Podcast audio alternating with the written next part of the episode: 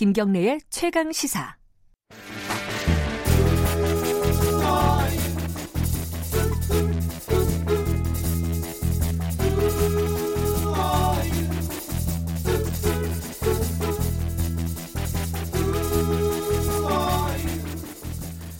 CSI 음악과 함께 시작되는 코너입니다. 금요일에 만나는 과학 시간이죠.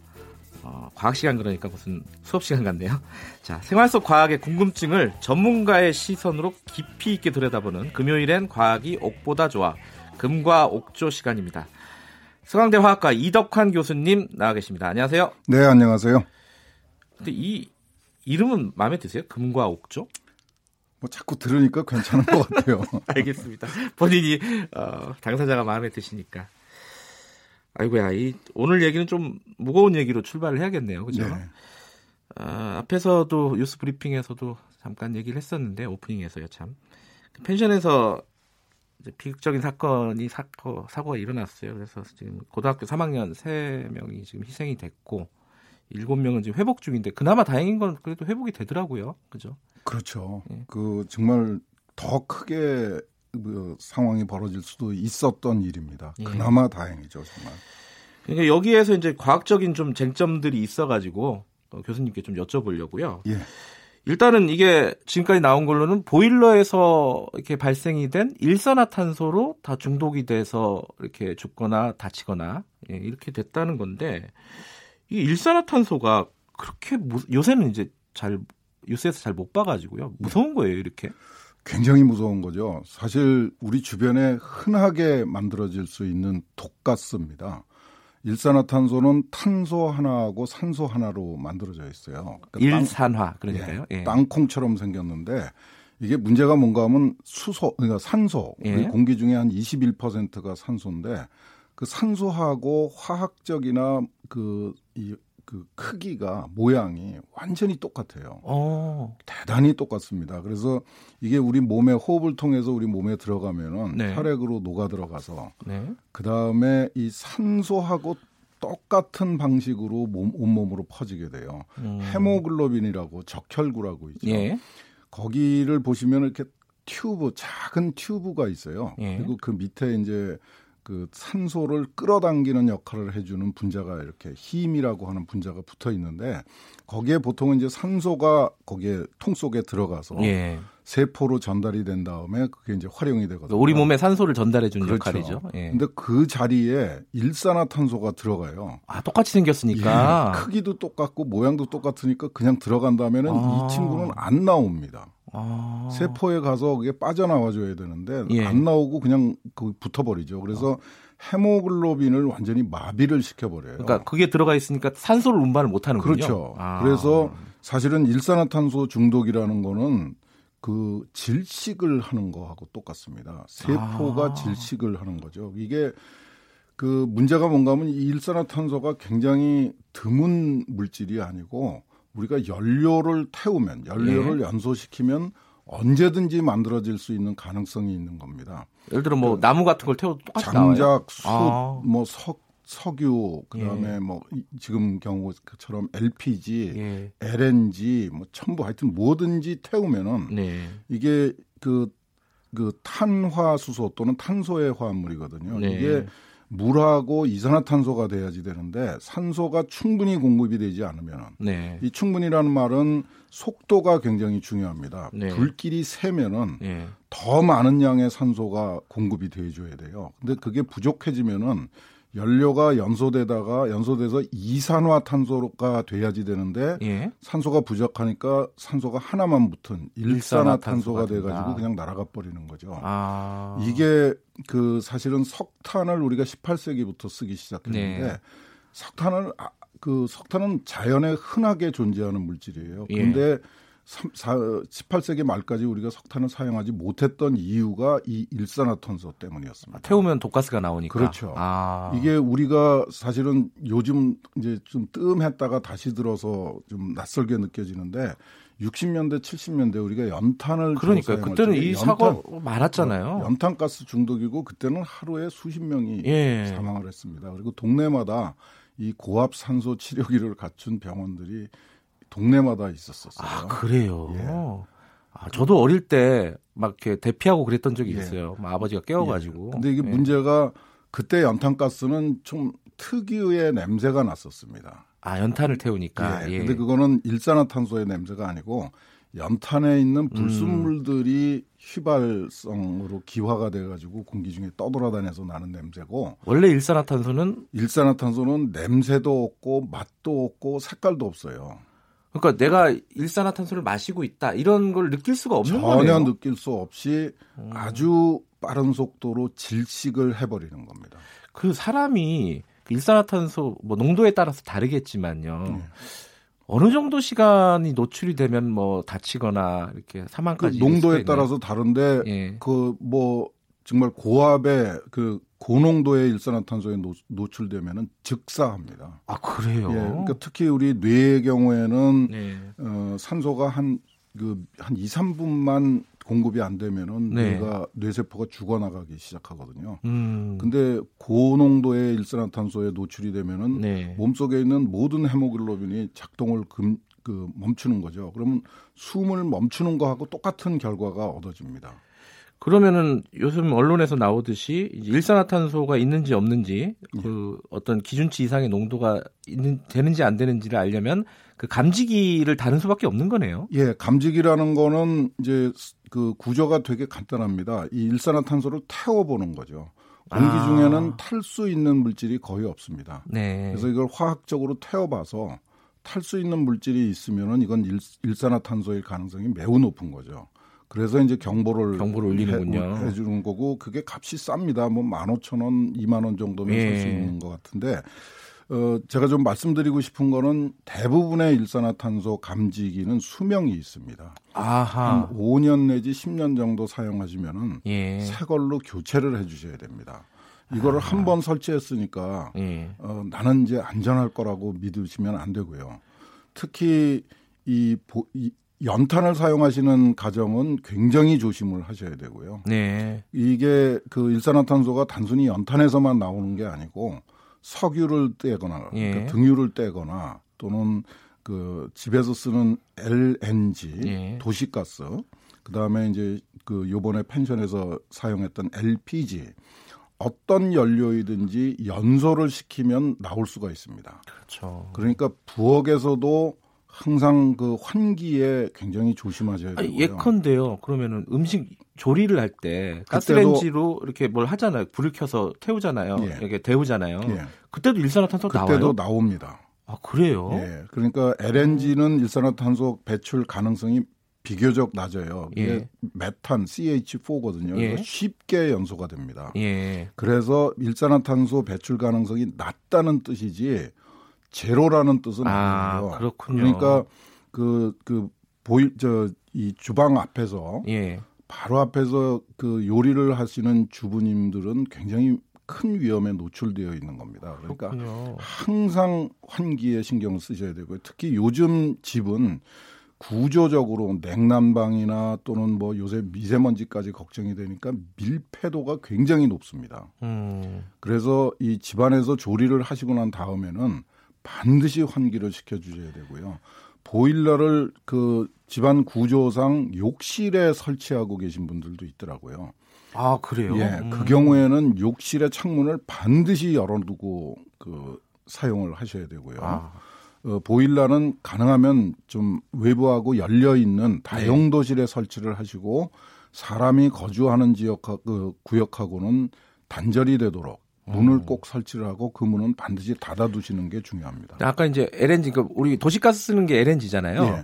근데 이제 LPG 쓰는 가정들도 꽤 있어요. 예. LPG는 LNG보다 더 많이 나와요? LPG는 맷, 저 프로판이나 부탄입니다. 예. 그러니까 조금 더 연소시키기가 힘들어요. 음. 요번에 펜션 사고에서 확인됐듯이 그 프로판 부탄을 쓰는 예. 이 보일러의 경우에는 일산화탄소 배출 가능성이 훨씬 더 높습니다. 예. 그러니까 그 그 연기가 배출구를 통해서 연통을 통해서 제대로 배출되지 않고 실내로 유입이 되면은 굉장히 위험한 거죠. 그러니까 LPG 쓰고 음식 조리하거나 이제 보일러로 LPG 쓰는 집은 그 일산화탄소 감지기를 하나 달만도 하네요. 그죠? 감지기에 그 너무 의존하지 마시고 아, 환기를 아, 일단 환기가 첫, 첫째다. 예. 아 그렇군요. 아니 안 그래도요 어제 어, 뉴스를 보니까요 텐트에서 부탄가스 그거를 사용을 하다가 이제 그 온수 매트를 부탄가스로 한다고 예. 하더라고요. 한 분이 그, 또 돌아가셨어요. 그 경우에는 예. 일산화탄소뿐만 아니라 예. 또 하나의 문제가 있습니다. 우리 공기 중에는 21%의 산소가 있어요. 예. 근데 사람은 굉장히 연약한 그 또 저 존재입니다. 아. 그 산소의 농도가 한 19% 정도만 떨어지면은 생명이 위험해져요. 아하. 굉장히 불편해집니다. 그러니까 산소 고갈이라는 게 산소가 완전히 없어지는 걸 뜻하는 게 아니고 21%가 19% 정도만 되면은 벌써 불편을 느끼기 시작해요. 그래서 제가 꼭 말씀드리고 싶은 게 요즘 아파트에 사시는 분, 예. 그 밀폐도가 굉장히 좋은 그런 그 집안에 사시는 분들은 주무실 적에 방문을 좀 열어놓고 주무실 필요가 있습니다. 어, 좁은 방에서 그, 그 두 사람이 예를 들어 두세 네. 명이 잠을 자면은 아침에 일어나면은 좀 몸이 찌뿌둥하고 머리가 아픈 경험을 하신 적이 있을 아, 거예요. 예, 예. 그게 상당히 많은 경우에 산소 고갈 때문에 그렇습니다. 그렇군요. 이 고갈은 산소가 완전히 없어지는 게 아니고 있는 것 중에서 한 2% 정도만 없어져 버리면은 네. 문제가 생기기 시작합니다. 그래서 네. 가능하면은 요새 이제 뭐그 그 여러 가지 이유로 밀폐를 굉장히 잘한 잘된 집에서 살고 있는데 네.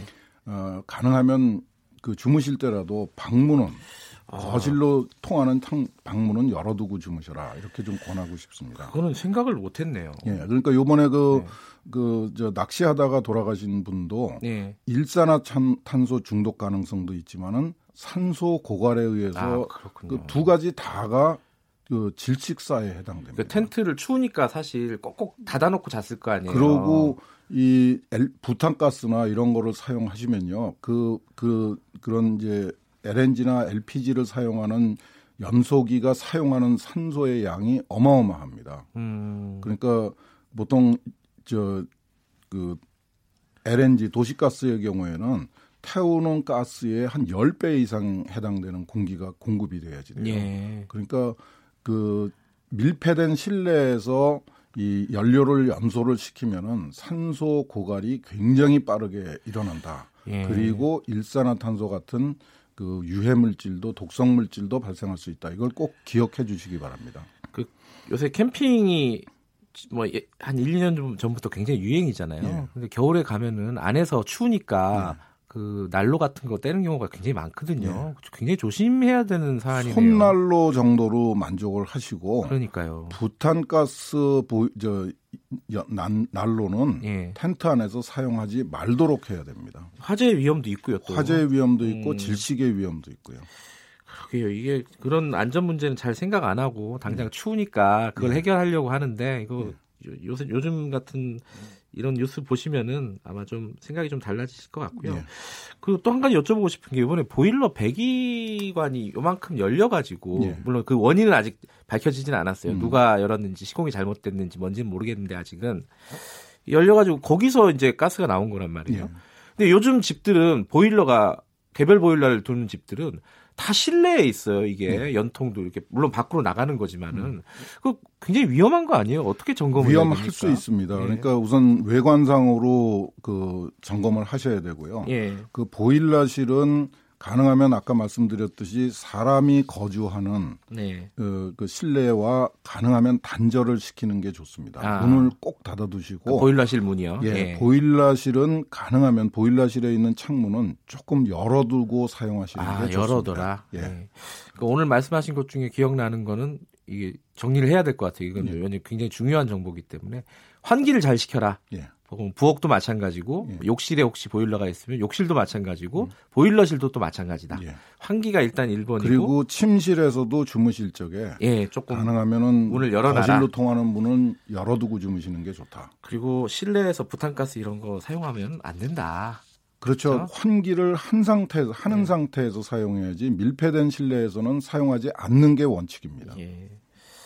알겠습니다. 이게 사실 이게 뒤늦은 게 있어요. 그 소잃고 외양간 고친다고 하는 건데 그래도 고쳐야겠죠, 그죠? 그렇죠. 예, 예 이게 정말 안타까운 일인데 예. 이런 일이 흔히 우리 주변에서 발생 했었던 일이고 네. 어, 지금 많이 줄어들었지만 아직도 정말 안전한 사회로 가기에는 갈 길이 많은 것 많이 남아 있습니다. 알겠습니다. 자. 어, 몇 가지 중요한 정보들 좀 챙겨서 기억해 주시면 고맙겠습니다. 자, 고맙습니다. 오늘 말씀 여기까지 듣겠습니다. 예, 감사합니다. 이덕환 서강대 화학과 교수님이었습니다. 김경래 최강 시사 듣고 계신 지금 시각은 8시 45분입니다.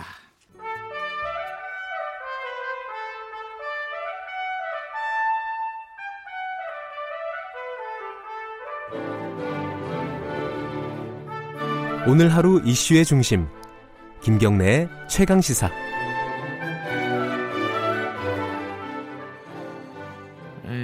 펜션 사고 전에도요 좀 비극적인 사건이 있었습니다. 지난 11월이었죠. 11월 9일이었는데요. 종로구에서 고시원에서 불이 나가지고 7분이 돌아가신 사망한 사건이 있었습니다. 기억나실 거예요.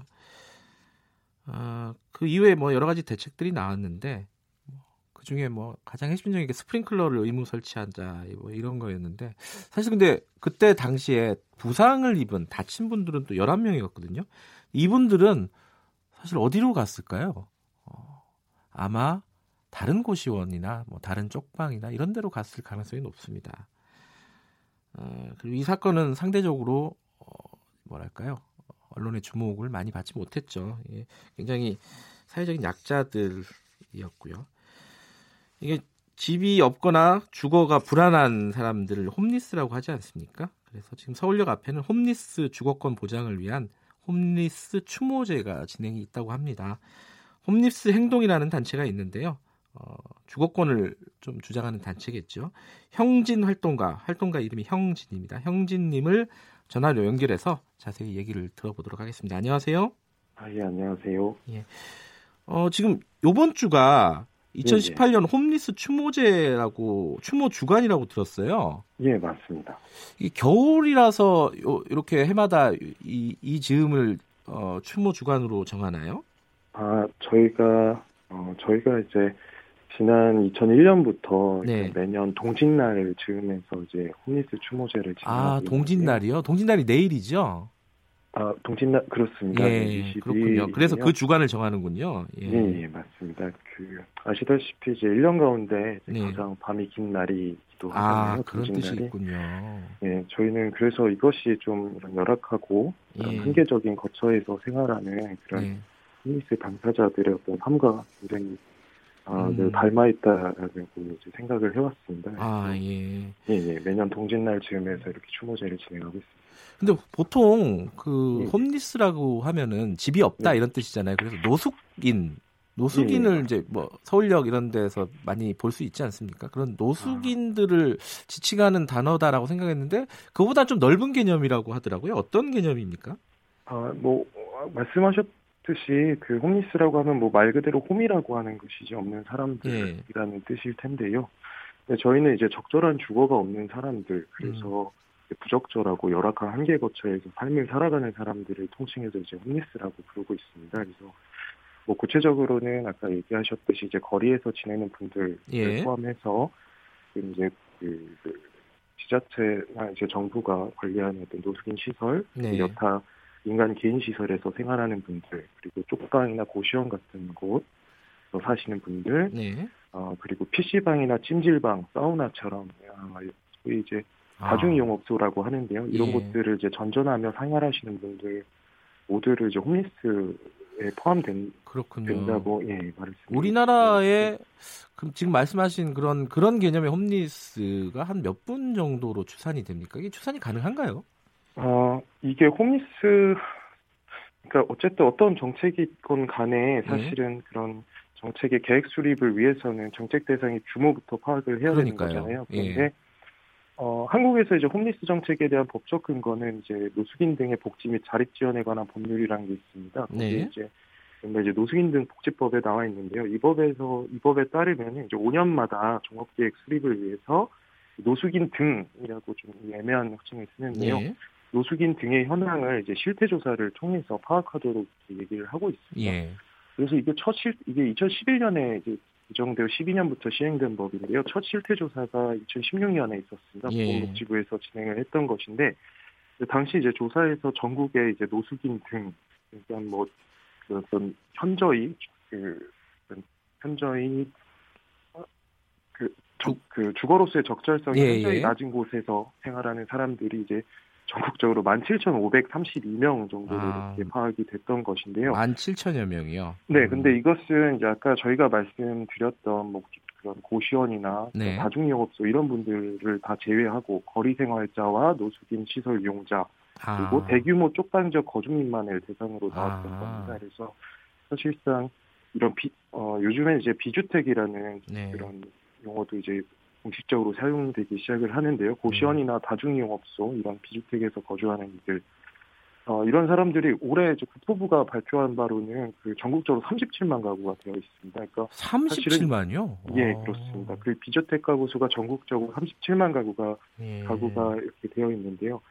어, 노숙인 등이라고 했었을 때 17,532명으로 조사했다고 예. 하지 않았습니까? 그러니까 지금 현재 정부는 이런 비주택 거주자들을 이런 정책 대상으로 이제 간주하고 있지 않, 예. 않고 있다고 말씀드릴 수가 있을 것 같아요. 그래서 정확한 실태 파악, 홈리스 예. 아까 말씀드린 그런 의미에서의 홈리스에 대한 정확한 실태 파악은 뭐 전혀 이루어지지 않고 있는 것이나 마찬가지라고 말씀드립니다. 그 정부나 지자체 차원의 지금 말씀하신 네. 뭐 좁은 규모의 홈리스라든가 아, 좁은 개념의 네. 홈리스라든가 아니면 좀 넓은 개념의 홈리스라든가 어쨌든 정부나 지자체 차원의 대책 같은 것들은 좀 마련이 돼 있습니까?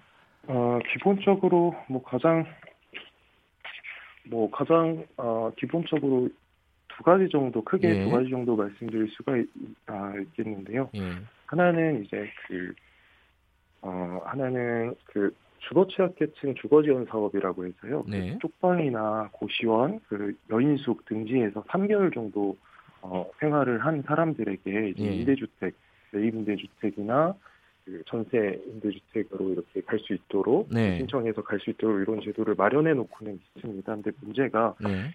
사실 저희가 예전부터 계속 얘기하고 있는 건데요. 이제 국토부 지침으로는 이것이 실제 전체 그 전세 임대주택, 그 전세 임대주택, 전체 매입 임대주택 총량의 예. 15 15% 기준으로 이제 매년 공급하도록 되어 있는데요. 예.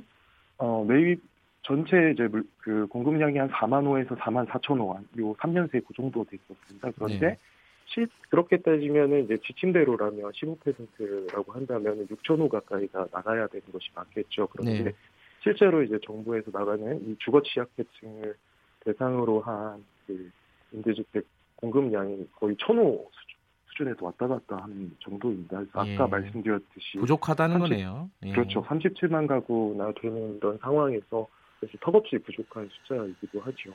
근데 이게 사실은 그 옛말에 그런 게 있잖아요. 뭐 가난은 뭐 나라님도 해결을 못한다. 음. 그런 인식들이 많아요. 이게 홈리스라든가 이런 부분들을 정부나 네. 지자체가 어디까지 책임질 수 있느냐 과연 현실적으로 네. 어떤 대책들이 좀 필요하다. 지금 시급한 대책부터 좀 말씀을 좀 해주셨으면 좋겠어요. 어, 기본적으로는 저희는 어, 기본적으로는 일단은 주거, 어, 그, 그런 어떤, 아까 말씀드렸듯이 제대로 된 실태 파악부터 일단은 해야 한다고 생각을 합니다. 그래서 음. 그 시, 실태 파악부터 제대로 되고, 그리고 현실적으로 사실 이런 비주택, 어, 이런, 어, 그러니까 정부가 어떤 주거권 보장을 위해서 마련해 놓고 있는 기준이라는 게 있지 않습니까? 최저주거 네. 기준이라는 것이 있는데요. 네. 어, 이것이 2015년 통계청 조사 결과 보면은 어, 이 최저주거 기준에 미달하는 그 가구가 한 150만 가구 정도 됩니다. 근데 네. 실제로 비주택 가구가 그 비주택 가구 같은 경우는 비주택 같은 경우는 최저주거 기준 적용 대상이 아니거든요. 음. 그러니까 가장 사실은 사각지대에 있고 가장 위험에 방치된 상황임에도 불구하고 최저주거 기준 어떤 주거 기준 최소한의 주거 기준이나 안전 기준조차도 지금 마련되지 않고 있는 상태라는 예. 것이죠. 그래서 어, 그렇다고 해서 어떤 일반 주택에 그 준하는 최저 주거 기준을 고시원이나 쪽방에 바로 요구할 수는 어, 어 현실적으로 아, 예. 어려울 것 같고 그렇다고 한다면은 이거에 맞는 별도의 최저 주거 기준을 만들고 만들어서 이제 비주택의 그, 그 주, 어, 비주택에 맞는 별도의 그 최저 최저 주거 기준을 마련을 하고 네. 그걸 통해서 그런 비주택에서 머무르는 기간이 최소 어 근데 이제 어 정말 최소화할 수 있도록 함과 동시에 이런 공적인 어떤 제도를 통해서 예. 임대주택으로 계속 어, 떤 주거 상향이 이루어질 수 있도록 가, 어, 가는 방향이 근본적으로는 가장 문제 해결을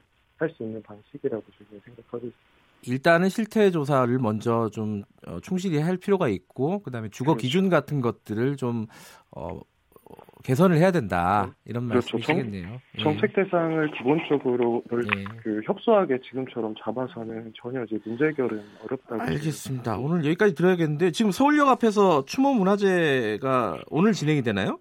예 맞습니다. 오늘 이제 예.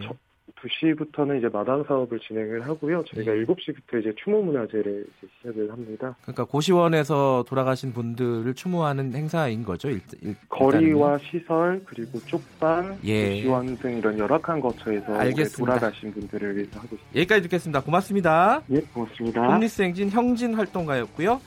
12월 7일 금요일 김경래 최강 시사는 여기까지 하겠습니다. 저는 뉴스타파 기자 김경래였고요. 따뜻한 주말 보내시고 저는 다음 주 월요일 아침 7시 25분 다시 돌아오겠습니다.